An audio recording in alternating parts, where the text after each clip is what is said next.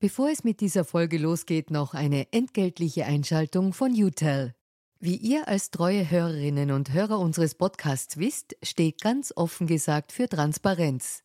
Transparenz, Fairness und Ehrlichkeit sind auch für unseren Werbepartner UTEL sehr wichtig. UTEL bietet Cloud-Telefonie und Rufnummern für Unternehmen und lebt das Wort Fairness wirklich. UTEL will nämlich ihre Kundinnen und Kunden durch Service binden und nicht durch Verträge, also sozusagen der Good Guy unter den Kommunikationsdienstleistern. Weitere Infos findet ihr im Internet. Ihr müsst bei der Suche nur den Namen richtig schreiben. Y, zweimal U, hartes T, dann E und L. UTEL eben. Und warum zwei U im Namen?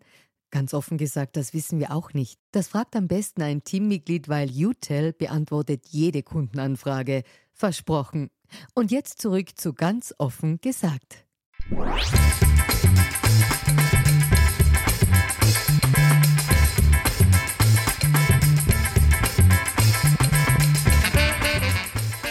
Willkommen zu einer neuen Folge von Ganz offen gesagt. Zum Thema Wer braucht eigentlich noch Parteien spricht Julia Ortner mit Sonja Ablinger.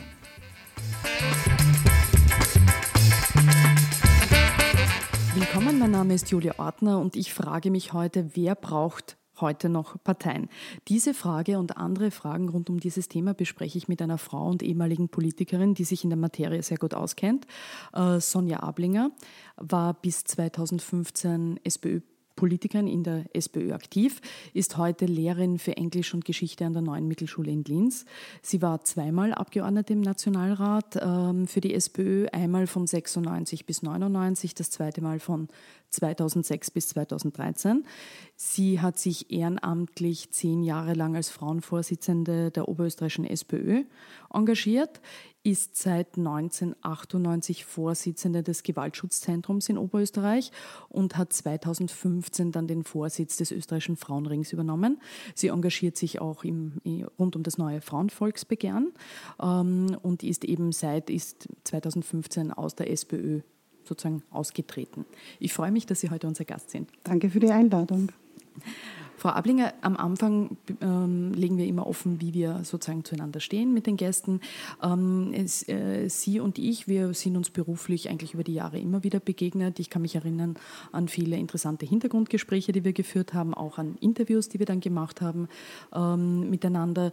Sie sind im Gegensatz zu vielen anderen Politikern in, in meinem Verständnis jemand gewesen, wo man immer gemerkt hat, äh, Sie haben so Ihre eigene Meinung auch, äh, haben auch den Ruf als wieder widerspenstige Politikerin gehabt, die sich halt auch traut, äh, selber was zu formulieren und nicht immer auf Parteilinie ist. Das war gerade bei Themen wie Menschenrechten, äh, Fremdenrecht etc. der Fall, also mit denen ich mich auch immer beschäftigt habe. Und das war gerade in der Sozialdemokratie auch aus meiner Perspektive alles andere selbstverständlich und für Journalisten natürlich immer interessant. Äh, daher kennen wir uns. Ähm, haben Sie jetzt rund um den Wahlkampf noch irgendeine politische Beratungsfunktion, Tätigkeit irgendwo im Hintergrund? Nein, überhaupt nicht. Ich bin nur Vorsitzende des Frauenrings und insofern spielt es eine Rolle, was die Parteien zu frauenpolitischen Belangen sagen, aber das ist eher rezeptiv, wo wir darauf entsprechend reagieren, aber in keiner anderen Weise. In keiner anderen äh, Verhältnis oder Nahverhältnis. Mhm. Ähm, wenn Sie sich jetzt den Wahlkampf derzeit oder bis zum jetzigen Stand, wie wir ihn erleben, mit all seinen Untiefen und wenigen Lichtpunkten ansehen, äh, fehlt Ihnen da die Politik als Akteurin in der Politik? Manchmal würden Sie da auch noch gerne mitmischen, wenn Sie sich das so ansehen derzeit.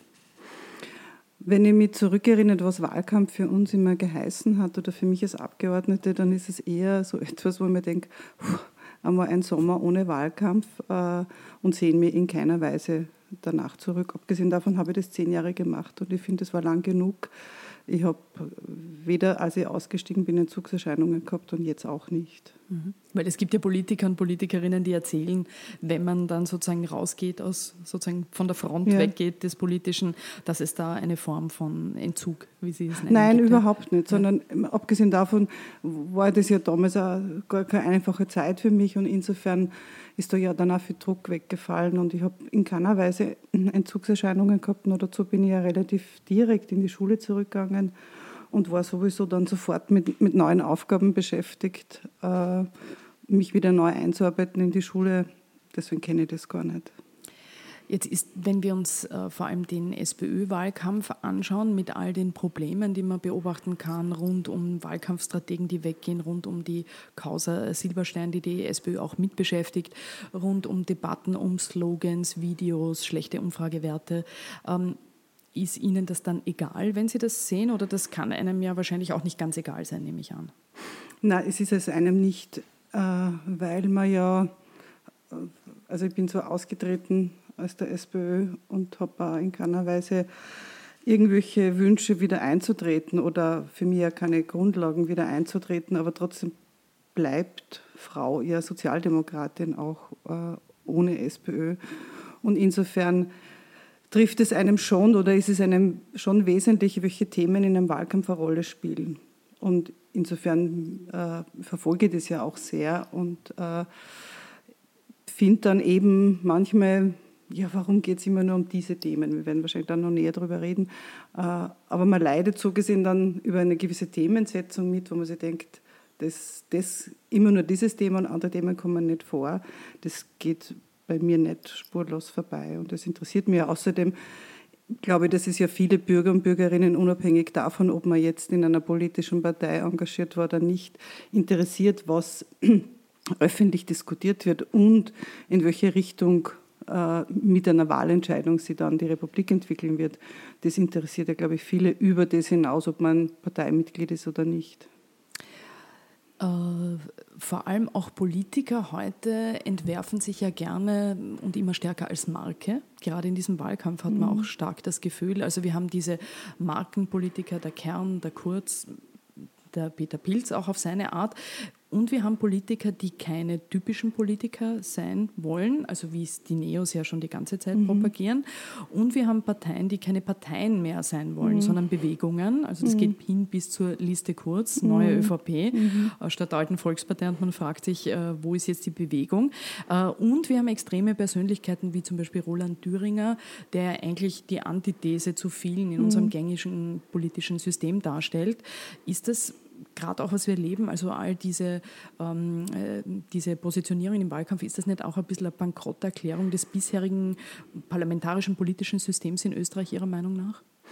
Na, gerade diese, diese Sache mit der Bewegung, das ist ein bisschen eine Wiederholung, weil, wenn Sie sich erinnern können, das hat der Jörg Haider auch probiert. Äh, ich weiß nicht genau das Jahr, das müsste man jetzt irgendwie nachschauen, aber es hat ja eine Zeit gegeben, wo die FPÖ umbenannt worden ist in die Freiheitliche Bewegung, Bewegung. Mhm. um damit sozusagen ein Branding zu geben. Wir sind jetzt nicht mehr eine klassische Partei und wollen die negativen Konnotationen, die es damit gibt, sondern wir sind eine breite Bewegung. Das kommt immer wieder auf. Also insofern habe ich das, ist, äh, das jetzt von Macron, das der Kurz ja sich ein bisschen geklaut hat davon und zu meinen, da kriegt man einen Schwung damit so gesehen nichts Neues, sondern es ist halt immer wieder der Versuch, äh, meines Erachtens eher die Schlagzeilen ein bisschen zu bestimmen. Bankrotterklärung würde, das wäre mal zu, zu hartes Wort. Ich glaube, dass diese Form dessen, wie kommt man denn sozusagen wieder in die Schlagzeilen über eine Form von einer Neukonstituierung etwas ist, was sie sehr oft wiederholt, was allerdings, glaube ich, im großen Umfang die Parteien in ganz Europa natürlich betrifft, ist die, ich würde es eher sehen, ob weg von der, von, von der Finanzkrise, der Wirtschaftskrise, äh, mit all den Auswirkungen, zum Teil der Unfähigkeit der, der politischen Parteien auf beiden großen Seiten, die Krise hm, zu bewältigen oder richtige Antworten zu geben, dass das natürlich Auswirkungen gehabt hat auf die Zustimmung und auf das Vertrauen in die Politik. Und die, die Formen, die man dann manchmal erfindet dazu, äh, sind eine Form einer Antwort auf, dieses, äh, auf den Vertrauensverlust, den ich aber schon begründet sie in der realen Politik, den, den, den die regierenden Parteien jeweils gegeben haben. Also es sind, äh, sind diese diese Bewegungen, eben wie Sie sagen, die ist dann immer wieder sozusagen ausgerufen worden.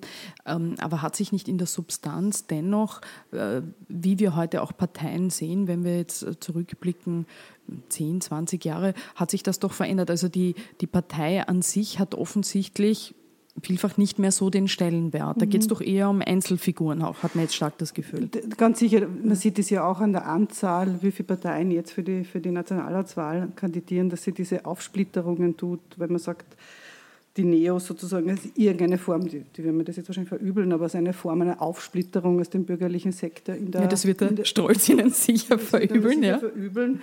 Äh, aber irgendeine Form sozusagen aus diesen bürgerlichen Bewegungen, die sie aufspaltet. In der FPÖ sieht man das, bei den Grünen sieht man das, äh, auch im progressiven Bereich, also wie breit man den jetzt steckt, gibt es das natürlich, äh, weil ich glaube, dass die, äh, die großen äh, sozusagen gesellschaftlichen äh, Gruppierungen der christlich-sozialen sozusagen und der Sozialdemokraten, dass das nicht in die Brüche kommt. Und dass die, wenn man sich anschaut, das finde ich das viel entscheidendere, wie viele, wie, wie hoch sozusagen die, die Wahlenthaltung ist, wie viele Menschen sich dauerhaft nicht mehr an Wahlen beteiligen, nämlich äh, 20 Prozent jeweils bei den Wahlen. Das gibt es eine große Gruppe davon, die sich äh, nicht nur sozusagen einmal nicht beteiligt, sondern dauerhaft überhaupt nicht mehr, nicht mehr beteiligen. Dann widerspiegelt es sozusagen eine einen Vertrauensverlust, ganz sicherlich. Äh, aber es widerspiegelt natürlich auch die reale Situation, dass äh, gerade in Europa sicherlich die regierenden Parteien, finde ich vor allem mit der Wirtschaftskrise nicht in, in, einer Weise umgehen haben können, dass die viele Menschen das Gefühl haben, äh, meine, meine ökonomische Situation sehe ich mit diesen politischen Programmen abgesichert. Ein großes Thema im Kontext dieser ganzen ähm, sozusagen auch Umwälzungen hin zum, zum, zur, zur Marke, weg von der Partei, ist ja, dass es diesmal besonders viele Quereinsteiger und Quereinsteigerinnen gibt, die auf äh, Listen landen. Zum Beispiel eben bei Sebastian Kurz gibt es da einige interessante Personen. Ähm, diese Quereinsteigerei, äh, ist das etwas, wo Sie als, äh, wenn man so will, als gelernte Politikerin, die, die das lange gemacht hat, ähm, haben, diese, haben diese Quereinsteiger und Quereinsteigerinnen, haben die eine reale Chance im politischen Betrieb? Werden die nur verwendet, um eben sozusagen im Wahlkampf äh, Prozente auch zu holen aus gewissen Lagern und Aufmerksamkeit zu bekommen? Oder ist das dann aus Ihrer Beobachtung auch im Parlament, ist das etwas, was sozusagen das Politikerleben und, und, äh, und die Aufgaben des Politikers und der Politikerin, kann man das dann lernen als Quereinsteiger? Hm. Ich glaube schon, dass man vieles davon lernen kann.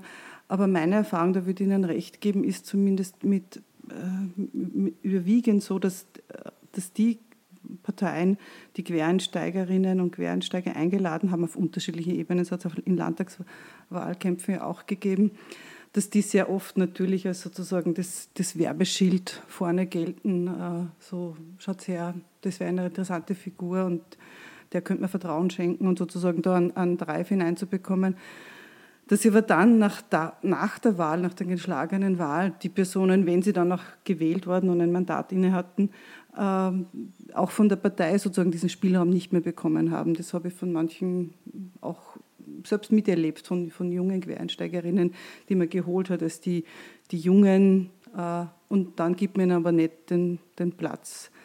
Und insofern können sie dann auch die Erwartungen von denen nicht erfüllen, nämlich auf beiden Seiten, dass die sozusagen mit einem Vertrauensvorschuss manchmal gewählt worden sind. Das können sie aber nicht umsetzen, weil die Parteien sehr oft denen den Spielraum nicht geben. Das ist das eine. Ich glaube, in meiner Wahrnehmung ist, glaube ich, der, der Sascha van der Bellen äh, der einzige erfolgreiche Quereinsteiger, wenn mhm. ich so richtig. Äh, Sie meinen dauerhaft, okay, dauerhaft bis zum Bundespräsidenten, bis zum das ist erfolgreich. Der ist das erfolgreiche Beispiel eines Quereinsteigers, ja. dass man es auch ja. lernen kann. Ja. Ähm, also aber sonst ist der Erfolg eher ein kurzfristiger, also wenn ich Sie verstehe. In meiner Wahrnehmung, ich mag jetzt da jetzt was ausblenden, ich mag jetzt da was ausblenden, aber in meiner Wahrnehmung äh, ist es sehr oft so, dass Quereinsteiger dann auch unzufrieden sind mit dem, was sie selbst vorfinden und gleichzeitig natürlich, äh, ich habe immer als Vorteil gefunden, ich habe so, so gesehen eine ganz klassische Karriere gemacht aus den Jugendorganisationen in, in die SPÖ hinein, wo man diese Mechanismen, wie Meinungsbildungsprozesse funktionieren in einer Partei, wie Kultur, äh, wie eine, eine Partei prägt, dass man das natürlich lernt in den Jugendorganisationen.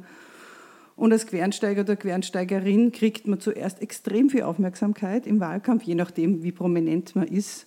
Äh, und hat natürlich auch logischerweise nur wenige Erfahrung von diesen politischen Prozessen und dann landet man manchmal, glaube ich, mit einem lauten Knall sozusagen in der Wirklichkeit und sieht dann manchmal, wie, wie mühsam das ist, wie manchmal enttäuschend das ist. Und in meiner Wahrnehmung waren es sehr oft kurze Abenteuer. Und jetzt, wenn man das, wenn man zum Beispiel hernimmt, Team Stronach, oder? Die, insgesamt die eine ganze Partei aus Quereinsteiger, da sieht man auch, wie zerfleddert das letztendlich dann war. Wenn mhm. man ein bisschen ein Sammelsurium ist oder unter dem Motto, was geht alles. Also es gibt einen, der, der kauft sich eine Partei, sammelt sie erst einmal zusammen und dann ist, dann fliegt sich der Inhalt dieser, dieser Partei aus dem zusammen, was gerade politisch gängig ist. Das ergibt nur insgesamt kein wahrscheinlich politisches, in sich stimmiges Programm. Mhm. Gut, das ist dann sozusagen das Gegenteil, wenn man so will, zu einer Geschlossenheit, wie sie halt Parteien, angestammte Parteien mhm. haben, die auch wiederum ein Problem ist. Mhm. Äh, auf das möchte ich dann eh auch mit mhm. Ihnen kommen. Aber das heißt, da fehlt dann so die Geschlossenheit, dass... Die äh, Programmatik, ja, die Programmatik sichtbar und, ist, für, für, ja. für, für, was man, für welche Interessen man, man, eigentlich steht. So. Aber werden Quereinsteiger und Quereinsteigerinnen, so aus Ihrer Erfahrung, werden die dann von anderen Politikern und Politikerinnen, die halt, so wie Sie jetzt, auch vielfach einfach gelernt haben, sozusagen, wie das funktioniert von der Jugendorganisation an, werden die auch anders behandelt, intern oder ähm, also, Oder ist das gar nicht? Ähm, ich kann das nur aus meiner, also aus meinen Erfahrungszeiträumen mhm. im Parlament sagen. Äh, wenn man dann in den parlamentarischen Prozess hineinkommt, dann glaube ich nicht, dass, es, dass sie so gesehen anders behandelt werden als andere. Eine Zeit lang gilt logischerweise nur der Promi-Faktor natürlich, aber das verliert sie etwas. Und dann ist es, glaube ich, äh, Quereinsteigerinnen und Quereinsteigern ähnlich wie mit allen anderen im parlamentarischen Prozess, äh, da zählen halt dann schon andere Sachen, Hausmacht, woher kommt man, was hat der für im Hintergrund, äh, in welchen welches Kann man Netzwerk, Allianzen schmieden mit anderen äh, wahrscheinlich? Genau, genau. Oder? Das ist, ja. äh, also in meinem persönlichen Beispiel, als ich noch jung war äh, und junge Abgeordnete war, beziehungsweise auch nur davor in der sozialistischen Jugend, habe ich das so oft erlebt, dass du das Gefühl hast in einem Parteivorstand oder dann später eben in einer Parlamentsclub-Sitzung, äh, wenn ein mächtiger Gewerkschafter in der SPÖ sind das sozusagen die nach wie vor, ja, ja, Genau, wenn der, meistens als mhm, der etwas Männer? sagt, genau, dann ist das sowas wie sakrosankt und du kannst dann selbst, äh, hast den Eindruck, du redest manchmal gegen die Wand. Jetzt nicht immer, dass es nur Blödsinn ist, was man selber sagt. Ich denke mal, man bringt manchmal auch durchaus interessante Gedanken ein, aber du, du weißt ganz genau, da spielt was anderes eine Rolle. Also da geht es um, um andere Netzwerke, um andere Machtverhältnisse. Und ich glaube, das ist etwas, was, wo dann die, äh, die Quereinsteiger oder Quereinsteigerinnen damit sozusagen umgehen lernen müssen. Und das ist, glaube ich, dann die große Herausforderung. Die, die, die sich da stellt. Mhm. Ähm, Sebastian Kurz, das ist ja schon zu äh, beobachten, erklärt jetzt eben seine Partei zur neuen ÖVP, sagt, äh, wir sind jetzt eben Türkis, wir sind anders aufgestellt. Das ist natürlich jetzt geschickte PR bis zum gewissen Grad, aber man muss schon sagen, die Partei ist natürlich strategisch und machtstrategisch auch nach seinen Wünschen aufgestellt. Äh, man sieht, dass da in den letzten Jahren einiges an Aufbauarbeit im Hintergrund von ihm äh, auch gemacht wurde und von seinem Umfeld, also systematisch sozusagen aufgebaut wurde, ein gewisses Netzwerk. Daran sieht man doch auch, dass ein Parteichef auch so aus einem angestammten Apparat diesen Apparat verändern kann. Zumindest solange er halt jeden Bewegungsspielraum hat, weil alle glauben, dass er die Person ist, äh, quasi, die die Partei an die Spitze führt. Aber offensichtlich äh, schafft er das schon, was ja oft in Parteien schwierig ist, den Apparat so zu ändern. Oder wie ist der Eindruck? Naja, solange er erfolgreich ist. Also das gilt ja immer für alle. Solange der, der vorne ist, erfolgreich ist und sozusagen Wahlsiege nach Hause bringt, äh, wird ihm alle Macht sehr oft zugestanden. Mir ist noch im Ohr der Satz, war das der Michel Häupl, der einmal gesagt hat, Klima darf alles. Äh, also als, als Viktor Klima nur so erfolgreich war gut ankam und gute Umfragedaten hatte und es in der SPÖ auch immer verschiedene Meinungsschwenk gab, wobei ich jetzt nicht genau weiß, was der Anlass war, aber dieser Satz ist mir noch im Ohr. Und ich glaube, prinzipiell ist es so, dass also erfolgreiche Parteivorsitzende dürfen ja dann ja immer alles und denen wird auch alles zugestanden. Allerdings ist etwas, was, was ich schon äh, mir schon seltsam vorgekommen ist äh, rund um das und diese Neuinszenierung von, von Sebastian Kurz, die über das schon hinausgegangen ist. Also diese, ich habe logischerweise keinen Einblick in die ÖVP, aber es ist etwas, was mich als politische Bürgerin auch interessiert, was, äh, wie, wie sich Parteien aufstellen. Und diese Form, so äh, er bekommt jetzt äh, sozusagen zugestanden, alles alleine zu entscheiden, ist ja auf der anderen Seite sozusagen die Unterwerfungspflicht gleichzeitig, also die anderen müssen sich ja dem unterwerfen. Ähm, ich war überrascht, ich habe in einem ihrer letzten Podcasts, äh, den ich sozusagen zur Einstimmung mal angehört habe, ich glaube, der Mario Tessela, der da war, gesagt, er findet es völlig richtig, dass einer da vorne steht und das, äh, das Sagen hat und das bestimmen soll. Ich finde das überhaupt nicht. Ich finde nämlich, äh, man hat das ja immer wieder gesehen, ja, gerade auch zum Beispiel Jörg Haider, der hat extrem viel Macht gehabt und durfte alle Personen einsetzen, wie er wollte und durfte neue reinholen, wie er wollte. Und da gab es natürlich überhaupt keinen Filter mehr, äh, ob diese Personen geeignet sind oder anfällig sie die irgendwie sind. Und das große Ergebnis dessen, dieser sogenannten Bubalpartie, sieht man in einem Extrem ja dann auch. Und insofern finde ich, äh, also diesen, diesen Schluss eben, äh, was Milo Tesseler, der hat das eben auch gesagt, wie Sie sagen, wo man ja sagen muss, aus der Erfahrung der ÖVP-Vorsitzenden, äh, dass es eben diesen Durchgriff braucht, weil man sonst äh, diese verschiedenen Bünde und diese Struktur nicht im Griff haben kann, finden Sie, dass das eben so die Argumentation, das muss es haben, dieses alleinige Durchgriffsrecht, dass das so na, das ist etwas sehr undemokratisch. Ja. Und, das sind, und es kann, mir ist es nicht ganz wurscht, wie sie insgesamt Parteien aufstellen, weil das, natürlich nimmt das zu in den, in den letzten Jahren, so ein bisschen leichte autoritäre Verhältnisse. Man sieht das ja in anderen Parteien auch. Das spiegelt sich ja woanders das auch. Ne? ja. Ich würde das jetzt ja. nicht ganz gleichsetzen, logischerweise nicht, aber so dieser, plötzlich dieser Zugang, naja, also innerparteiliche Demokratie, das ist immer schwierig, da muss es dann einen geben, der vorne steht und der das anschafft. Äh, das finde ich immer falsch, weil Demokratie ist kompliziert, äh, keine Frage, das ist auch anstrengend, aber es ist die Sache immer wert. Und demokratische Entscheidungsprozesse sind immer besser, als wenn autoritär vorne entschieden wird, äh, auch wenn es kurzfristig erfolgreich ist. Man weiß ja nie sozusagen, wenn sie das wendet, was dann rauskommt. Und wie gesagt, das gibt es in anderen Parteien immer, solange der vorne erfolgreich ist, darf er sehr oft alles und da wird ihm alles zugestanden.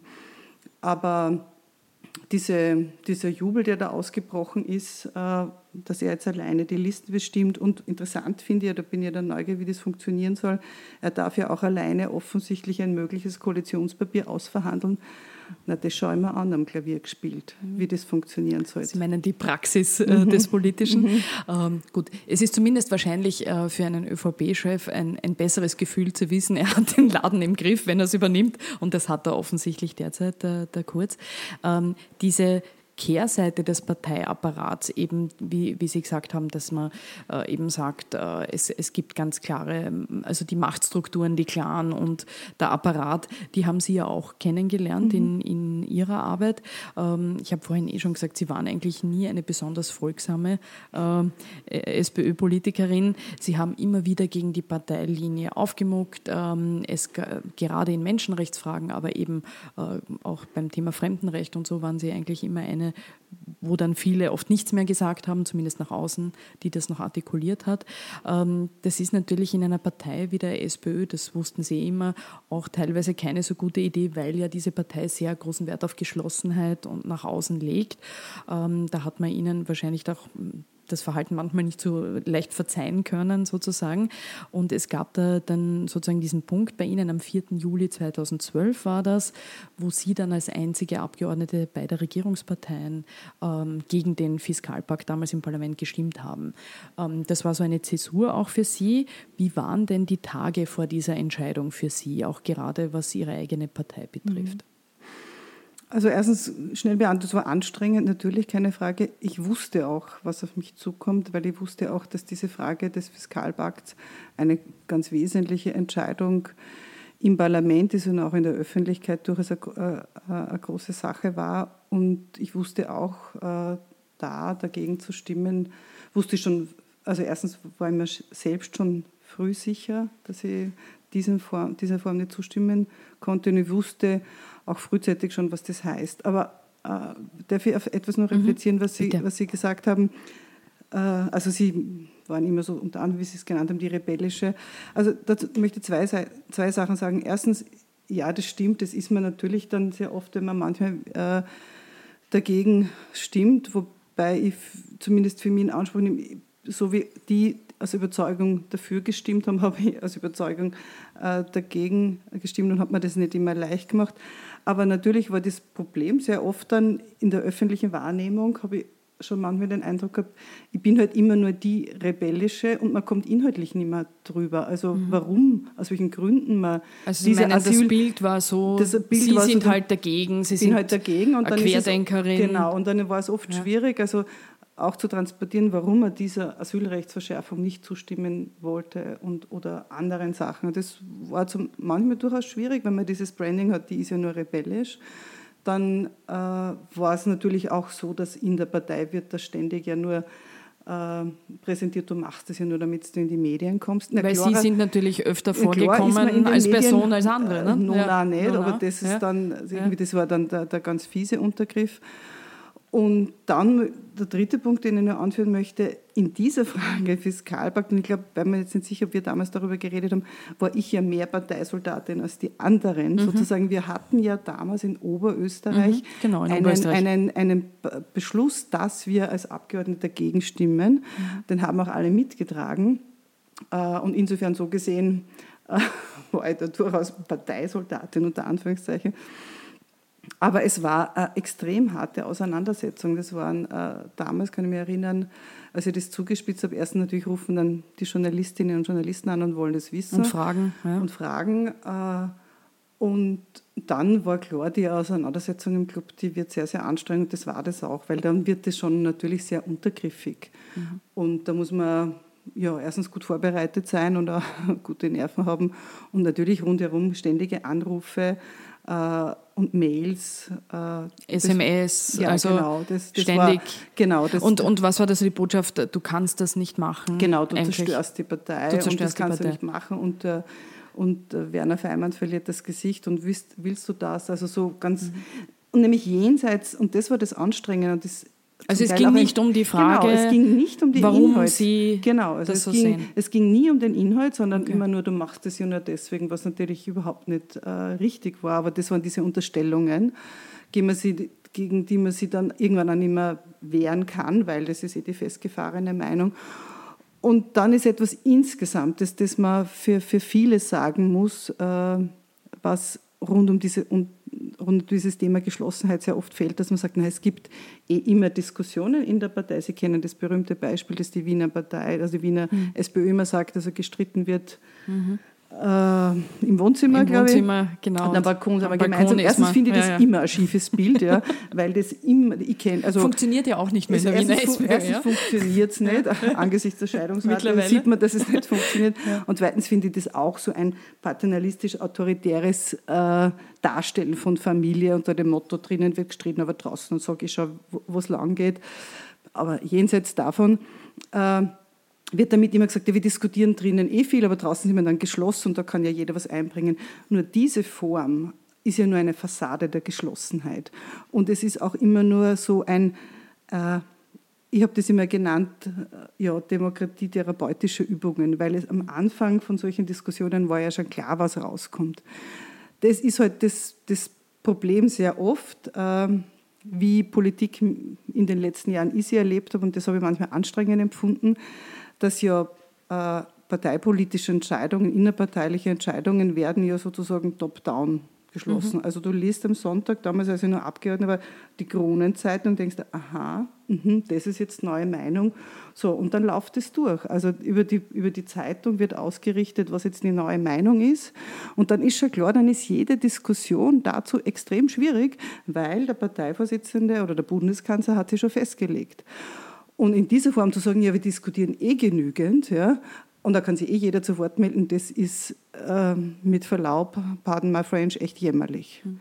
Weil es ist schon vorher völlig klar, was für Positionen rauskommt. Und dann ist es nur mehr Beschäftigungstherapie. Und das habe ich oft sehr ärgerlich und, empfunden. und in dem Fall war es halt so, dass sie dann trotzdem äh, auf ihrer Meinung, trotz Clubsitzung etc., glaube ich, gab es ja dann auch um diese Frage noch. Ja, ja, genau. Oder? Mhm. Und mhm. sie, sie sind dabei geblieben. Es gab dann danach, nach dieser Abstimmung, äh, eine, wie ich finde, schon außergewöhnliche Aussendung, wo, wo man ihnen erklärt hat, also sozusagen äh, die anderen Kollegen, 56 von 57 SPÖ-Nationalratsabgeordneten waren bereit, Verantwortung zu nehmen. Und es war und ist eine politische Vernunftentscheidung, auch wenn manche es versuchen, anders darzustellen. Also sie waren die 57. Und das ist halt etwas, was wahrscheinlich in der Form auch nicht oft vorkommt, dass man es oder so öffentlich ausgerichtet bekommt. Äh, ich verantwortungslos an, ist, nein, oder? überhaupt nicht. Ja. Ich muss dazu sagen, das hat mich echt getroffen. Das, das, an, sagen, das hat mich sehr getroffen. Nur dazu habe ich das irgendwie mitbekommen und, und wusste aber nicht, was da läuft. Äh, wir haben ja damals, glaube ich, ein Interview, wir wir haben damals noch in der genau, ZIP. wir haben bei der ZIP 2 ein Interview gemacht, ich kann genau, mich erinnern, und genau. Sie waren gerade, Sie haben nicht genau gewusst, was Und irgendwie habe ich gewusst, der läuft, wird, ne? irgendwie was, ja. ständig sind, sind die da herumgelaufen und das habe ich mitbekommen, dass da um irgendwas geht. Äh, ich, logischerweise war ich dann nicht integriert, klarerweise. Und am Abend sehe ich dann diese Aussendung, die da rauskommen ist. Äh, und das hat das war wirklich im Unterschied, im Unterschied, zu vielen anderen Sachen etwas, wo ich den Eindruck habe, jetzt zieht es mir echt den Boden unter den Füßen weg, weil es war echt ein Schlag in die Magengegend, weil äh, am Vorzu also vorzuwerfen, das sei verantwortungslos, äh, das, ja, das war echt heftig. Etwas, äh, was dann ja, trotzdem würdelos auch von denen, muss ich trotzdem sagen. Trotzdem getroffen hat, sehr. Ja, ja. Ich meine, Sie waren wahrscheinlich den Parteikollegen auch zum Teil ähm, sage ich jetzt einmal so, das war dann mein Eindruck, auch wenn man mit anderen gesprochen hat, es war, es war irgendwie suspekt, weil sie, äh, abgesehen von der Frage, der, also sozusagen um der inhaltlichen Frage, mhm. die ja nie Thema war mehr dann, ähm, weil sie sich eben in den Augen von manchen gegen die Gemeinschaft, gegen die eigene Familie, also so war wahrscheinlich das Empfinden gewarnt haben. Und in der SPÖ, wie Sie gesagt haben, gibt es halt eher die Strategie, man kann sich zwar ärgern über einen Parteivorsitzenden, mhm. aber man beredet es nicht nach außen, mhm. dass sie diese Regel, diese Grundregel offensichtlich für viele sozial Sozialdemokraten durchbrochen hat, haben. Das war mhm. halt wahrscheinlich da dieser Punkt. Äh, es war dann ja auch so, dass sie ganz zufälligerweise bei der nächsten Nationalratswahl leider, leider so auf der Landesliste gestanden sind, dass es nicht mehr ausgegangen ist, zufälligerweise. Ja, ne? ja, genau. Und dann war es ja auch so, äh, dass durch die Personalrochaden nach dem Tod von Barbara Brammer ähm, hätte es rein theoretisch die Möglichkeit gegeben, sozusagen, dass sie wieder äh, zurückgekehrt werden in den Nationalrat. Und da haben dann ihre oberösterreichischen Kollegen ähm, sich quasi gegen ihre Rückkehr entschieden und das, ähm, obwohl, also sozusagen trotz Frauenquote, äh, Parteistatut hin oder her, war es dann so, dass auf den Platz von der Frau Brammer eben keine Frau, keine äh, fachkundige Politikerin, sondern ein Kollege aus der Gewerkschaft aus Oberösterreich, äh, Herr Schopf, gerückt ist. Mhm. Also so hat man dann ja gesehen, dass auch die Reaktion war, nicht? Ja. Auf ihr Genau. Missverhalten. Also, es war ein seltsamer Zufall, es ist ja dann irgendwie so ausgegangen, dass er dann nicht mehr im Parlament war, aber ja. Aber es war zumindest zu dem Zeitpunkt so.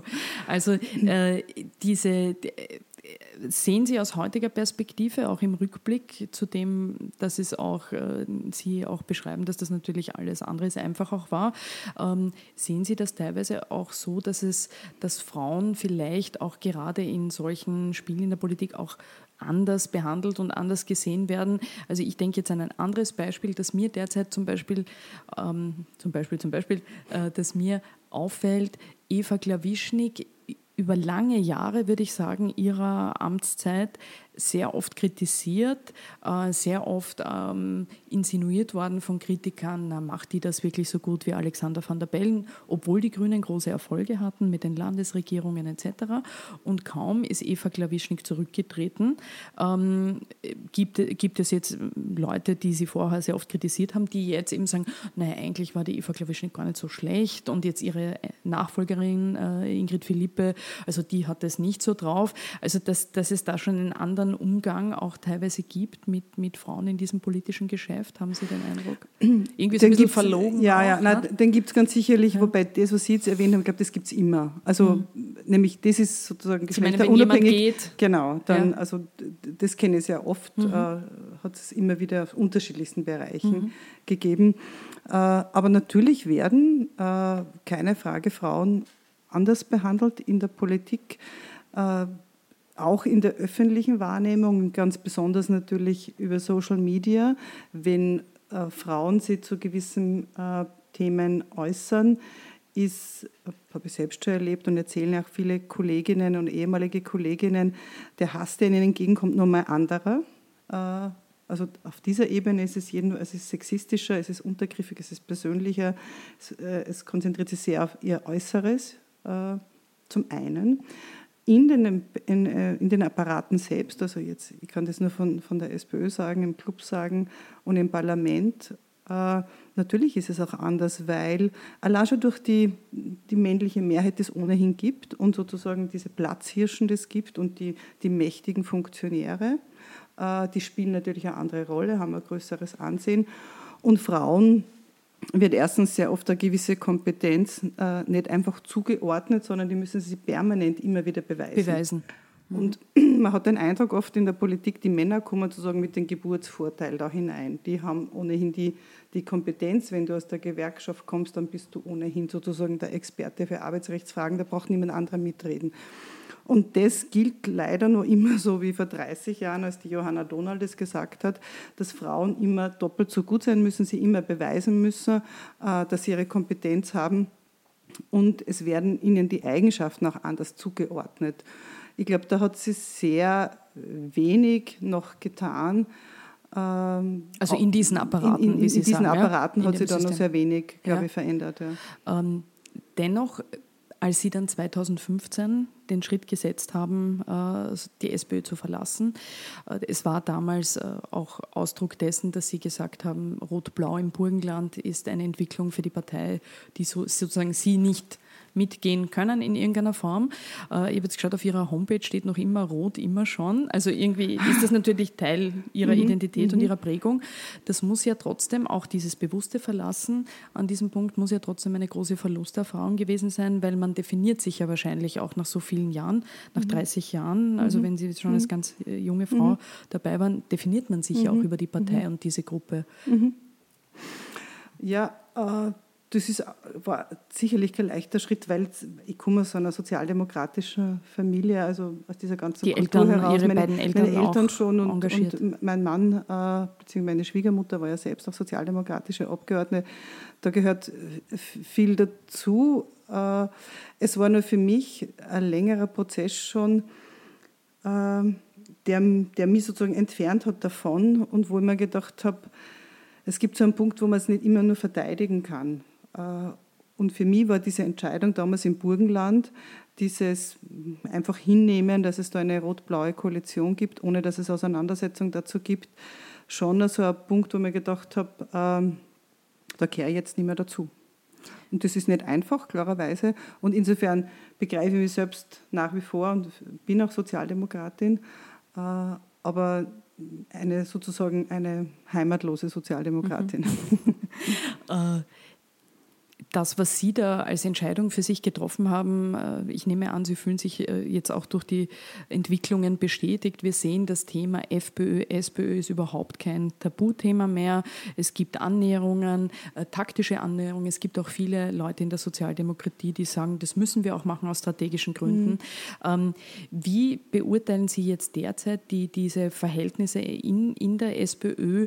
Wie viele sind jetzt sozusagen noch gegen eine Zusammenarbeit mit der FPÖ, wie viele sind dafür? Was wäre da so Ihre mhm. Erfahrung, Ihre Einschätzung? Da muss ich vorausschicken, das mhm. ist eine, jetzt natürlich nur meine Beobachtung von Aus außen, ihrer, ja. weil ich, da habe ich keine Innenansicht mehr. Aber hm, lassen Sie mir so sagen, ich war eigentlich ein bisschen enttäuscht davon, wie wenig Christian Kern die Auseinandersetzung dazu geführt hat. Äh, ich weiß ehrlich gesagt bis heute nicht ganz genau, äh, ob er jetzt eine, eine Koalition mit der FPÖ ablehnt. Das ist mir auch aus seiner Darstellung nicht ganz klar geworden. Ich verstehe durchaus von seiner Sicht, dass, dass er von diesem Thema weg wollte, sozusagen mhm. die zweite Diese Ausgrenzungsgeschichte, naja, die die FPÖ wobei, auch immer ja, wieder diese bringt. Ausgrenzung ist ja immer dieses ja. Branding von der, von ja, der, von wie es die FPÖ, FPÖ semantisch gewesen. macht. Das war ja sozusagen eine ja. Abgrenzung, eine Abgrenzung die Inhalten. sie halt als Ausgrenzung Aber empfinden. natürlich diese Frage, wie hältst du es mit, das, mhm. die berechtigt sehr oft Journalistinnen und Journalisten gestellt haben, von dem wollte er weg. Das mhm. habe ich ja noch verstanden, dass er sagt, wir wollen jetzt einmal so stark werden, dass das kein, kein Thema mehr wird. Aber dazu wäre doch klar, dass man innerhalb der SPÖ auch die Auseinandersetzung führen muss, weil erkennbar war in den letzten Jahren, und da, da hat eben die Koalition im, im Burgenland eine Rolle gespielt, dass es immer mehr gegeben hat, die, die sagen, naja, warum denn nicht? Und auf der Gemeindeebene funktioniert es. Ich kann mich nur erinnern, dass ich gesagt habe vor, das hat einmal schon eine Rolle gespielt, als äh, der Schlögel Parteivorsitzende versucht hat. Das hat eine kurze Zeit, war das 99, da hat es eine kurze Zeit eine Geschichte gegeben, äh, Kasper einem oder äh, äh, Schlögl, in, äh, damals als Innenminister, Parteivorsitzender. Und ich weiß nicht, dass wir da gesagt haben, das ist unmöglich, weil das zerreißt die Partei. Das würde ich genau. heute nicht mehr sagen. Also in meiner mhm. Wahrnehmung, das kann, ich, das kann ich jetzt nur als mhm. Interessierte sagen, glaube ich, dass es mittlerweile durchaus eine Mehrheit gibt, mhm. leider, mhm. die sozusagen eine Nähe hat zu diesen Inhalten der FPÖ. Was würden Sie sagen, zwei Drittel? Würde, aber das, kann, das also ist eine, ja, nur zwei meine, Drittel zwei Ihrer Drittel, Ansicht nach, ja, die da offen der, der, wären, ein Drittel nicht. Genau, bei den Funktionären. Ist das in Wien ja. anders Ihrer Meinung nach noch? ich glaube schon, dass es ausgeprägter, klarerweise, weil manche Spitzenfunktionäre da klar sagen, das nicht. Aber war, mhm. ich verstehe ja schon, dass man von diesem Thema sozusagen jetzt dieser Koalitionsfrage weg will. Das verstehe ich ja noch, also im Sinne von eine, eines Parteivorsitzenden. Aber dass man die Auseinandersetzung, die inhaltliche Auseinandersetzung nicht führt, das verstehe ich nicht. Wenn ich es vielleicht noch einem anderen Beispiel sagen darf, also äh, der, der Herr Kurz macht jetzt also eine neue Partei und Wirtschaftsprogramm ist irgendwie eh klar, das ist natürlich unternehmensfreundlich und man nennt es dann irgendwie immer Wirtschaftsstandard, aber damit ist natürlich gemeint sozusagen ein bisschen unternehmensfreundlich. Wenn er äh, als Partei einen Erfolg haben will, weiß er, das genügt alleine nicht. Also brauche ich sozusagen ein anderes Thema dazu. Und dieses andere Thema ist immer sozusagen die Ausländer und die Migration und so. Die Flüchtlinge. Und die Flüchtlinge. Mhm. Und deswegen transportiert man das so. Da sind dann die irgendwie ruhig gestellt und dann kann man das machen. Und es gibt mein, und das fehlt mir auch in der Sozialdemokratie, äh, ein anderes Themen setzen. Also für das, was die Sozialdemokratie steht, sozusagen, was heißt für uns ganz konkret heute soziale Gerechtigkeit? Was heißt es und wie können wir mit diesem Thema vorwärts kommen? Gut, äh, der, der Kanzler hat versucht mit, ich hole mir was, was mir zusteht. Ne? Also ich sage ja, jetzt, war ein also. Wie es Ihnen gegangen ist, aber ehrlich gesagt, mir ist es vorgegangen, wie, wie, wie, wie, Bille, Werbespruch, oder? Okay. Also, und mhm. das sozusagen, das ein Bindende, dass man sagt, für was wir stehen und was heißt es für uns heute in einer brüchigen Welt, äh, das zum Thema zu machen und so vorne zu kommen und sozusagen ein Bündnis herzustellen mit vielen, wäre doch sehr viel wichtiger. Mhm. Und insofern äh, ja, finde ich das, das Erschütternde daran auch, wie, dies ein, ein, ein, wie dieses Thema so mächtig worden kann, weil die Sozialdemokratie meiner die Auseinandersetzung nicht mehr geführt hat um die richtigen Themen dazu. Ähm, jetzt ist ja dann eben auch so, wie wir schon vorhin bemerkt haben, die Wiener SPÖ, die ja immer ein Garant war, sozusagen wie ein, wie ein Monolith in der politischen Landschaft stand, unerschütterlich. Äh, mhm. Die Hausmacht der Sozialdemokratie ist mittlerweile auch schon äh, anhand der Nachfolgefrage von Bürgermeister Häupl schon mhm. so zerstritten, eigentlich, dass sie da auch nicht mehr viel machen können. Da hilft auch keine Familienaufstellung mehr. ähm, oder? Also ist, glaube ich nicht. Ich glaube, es wäre gefährlich, eine zu machen. Ich weiß genau. nicht, wie Sie das sehen. Könnte ins Auge gehen. Oder? Ja. Lieber nicht mehr bei der Wiener SPÖ. Ähm, ähm, was mich zum Abschluss noch interessieren würde, jemand wie Sie, der halt doch äh, so, so ein politischer Mensch ist und einfach auch weiterhin ein politischer Mensch natürlich bleibt, auch ohne die Partei, ähm, haben Sie da nie äh, so das, den, das Gefühl oder, oder das Streben, äh, vielleicht auch Teil einer neuen Bewegung zu sein, einer neuen linken Politik? Es gibt ja immer wieder Überlegungen, das ist in Österreich schwierig, wie wir wissen, ähm, da offensichtlich mhm. eine Basis zu finden, aber mhm. wollen Sie nicht äh, sozusagen Teil einer Bewegung sein? Nein. Tokotronik hat das mal gesungen. Da war es noch Teil einer Jugendbewegung, aber. das ging bei mir schon gar nicht mehr. Teil einer Erwachsenenbewegung sein, vielleicht. Genau. Nein, weil, weil ich wüsste, also erstens weiß ich, was sowas bedeuten würde, jetzt ein Engagement, ein zeitlichen Engagement. Und ich war zehn Jahre in der Politik und durchaus sozusagen äh, hauptberuflich und ich finde, das ist eine durchaus lange Zeit. Und jetzt bin ich wieder zurück in, in der Schule äh, und habe mich da beruflich wieder verankert. Das macht mir extremen Spaß. Und insofern ginge das nicht. Äh, das ist der entscheidende Punkt, weil wenn man sowas neu machen würde, braucht man extrem viel Zeit und Ressourcen, und, Ressourcen und, und auch mhm. Konzentration darauf und Fokus. Und ich selbst habe gefunden, also zehn Jahre ist auch eine lange Zeit und jetzt bin ich wieder in der Schule und das fordert mich durchaus auch. Äh, und insofern war das nie eine Überlegung. Mhm. Gut, da halten Sie sich, weil, weil, weil, die Neos ja immer sagen, es soll nur eine gewisse Zeit lang in der Politik geben. Mhm. Da sind Sie ja quasi so ein bisschen auf der, auf der Linie von Herrn ja, Stolz. Ich ja. kann mir aber vorstellen, dass jemand wie Sie äh, durchaus auch Angebote hat, dass äh, sich andere Politiker und Politiker, also Leute, die aktiv sind, interessieren, dass sie mitmachen, hat sie der Peter Pilz nicht gefragt? Äh, der Peter Pilz selbst nicht, aber es hat Anfragen gegeben, wobei die relativ klar abschlägig beantwortet habe, dass dann gar keine Nachfragen mehr gegeben hat, aber es hat Anfragen gegeben, ja. Und Sie haben das aber sozusagen, sind genau. nicht weiter in eine Debatte gegangen, sondern... Genau, ganz genau. Weil Sie einfach sagen, ich möchte nicht mehr Ich möchte nicht mehr und Betrieb. erstens muss ich auch sagen, dass, ja. also ich möchte nicht mehr, ich habe das zehn Jahre lang gemacht und das ist ja es verbindet mir jetzt nicht so wahnsinnig viel mit dem Peter Pilz. Also als Feministin würde ich ja sagen, ist jetzt eher nicht unbedingt sind Sie beide nicht äh, unbedingt auf, kompatibel auf, aus Ihrer Perspektive? Verstehe. Dann hätte ich zum Abschluss noch äh, die zwei Fragen, die wir unseren Gästen immer am Schluss jetzt im Wahlkampf stellen. Äh, alles sehr theoretisch, aber dennoch gefragt. Die erste Frage aus heutiger Perspektive. Wer wird Ihrer Meinung nach Erster am 15. Oktober? Das ist echt eine interessante Frage. ich fühle fühl die Ironie von Ihnen, wenn Sie das sagen. Ja. Weil ich das wirklich ernsthaft nicht beantworten kann. Äh, überhaupt nicht, weil ich bewege mich in meiner eigenen Blase, unter Anführungszeichen. Ich könnte das überhaupt nicht sagen und kann nur sagen, was, man, was viele wahrnehmen, äh, dass zurzeit als, als, äh, als Neuinszenierung sozusagen offensichtlich die ÖVP besser im Rennen liegt. Ich kann es nicht beurteilen, weil es ist eine lange Zeit dorthin, da kann sich noch viel verändern. Äh, insofern kann ich wirklich keine seriöse Antwort darauf geben. Und die Frage der Koalition, der möglichen, bewegt Sie diese? Weil da gibt es ja die viele, schon, äh, die ja. Angst haben vor ja. Schwarz-Blau, andere ja. sagen wieder Rot-Blau. Wie sehen Sie das? Was halten Sie für wahrscheinlich aus jetziger Sicht?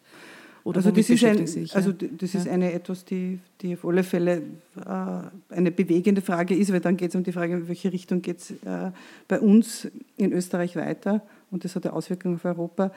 Ich befürchte, wenn es die Mehrheit gibt, und die hat es jetzt lange Zeit gegeben, dass Schwarz-Blau kommen könnte. Und das finde ich irgendwie als echt erschreckend. Schwarz-Blau vor dem Hintergrund, was das letzte Mal Schwarz-Blau bedeutet hat, wie sehr sie äh, in, in, Menschenrechtsfragen, aber auch in anderen Fragen die ÖVP positioniert, fände ich das schrecklich. Aber ich habe jetzt ein Interview gelesen mit dem oberösterreichischen Landesrat, der hat das, äh, der ÖVP, der hat ganz klar gesagt, es soll schwarz-blau kommen.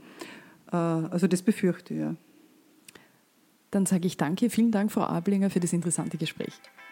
Danke. Dankeschön. Danke für die Einladung.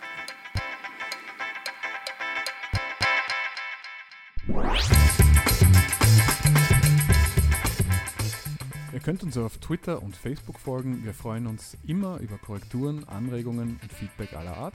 In diesem Sinne, bis zum nächsten Mal.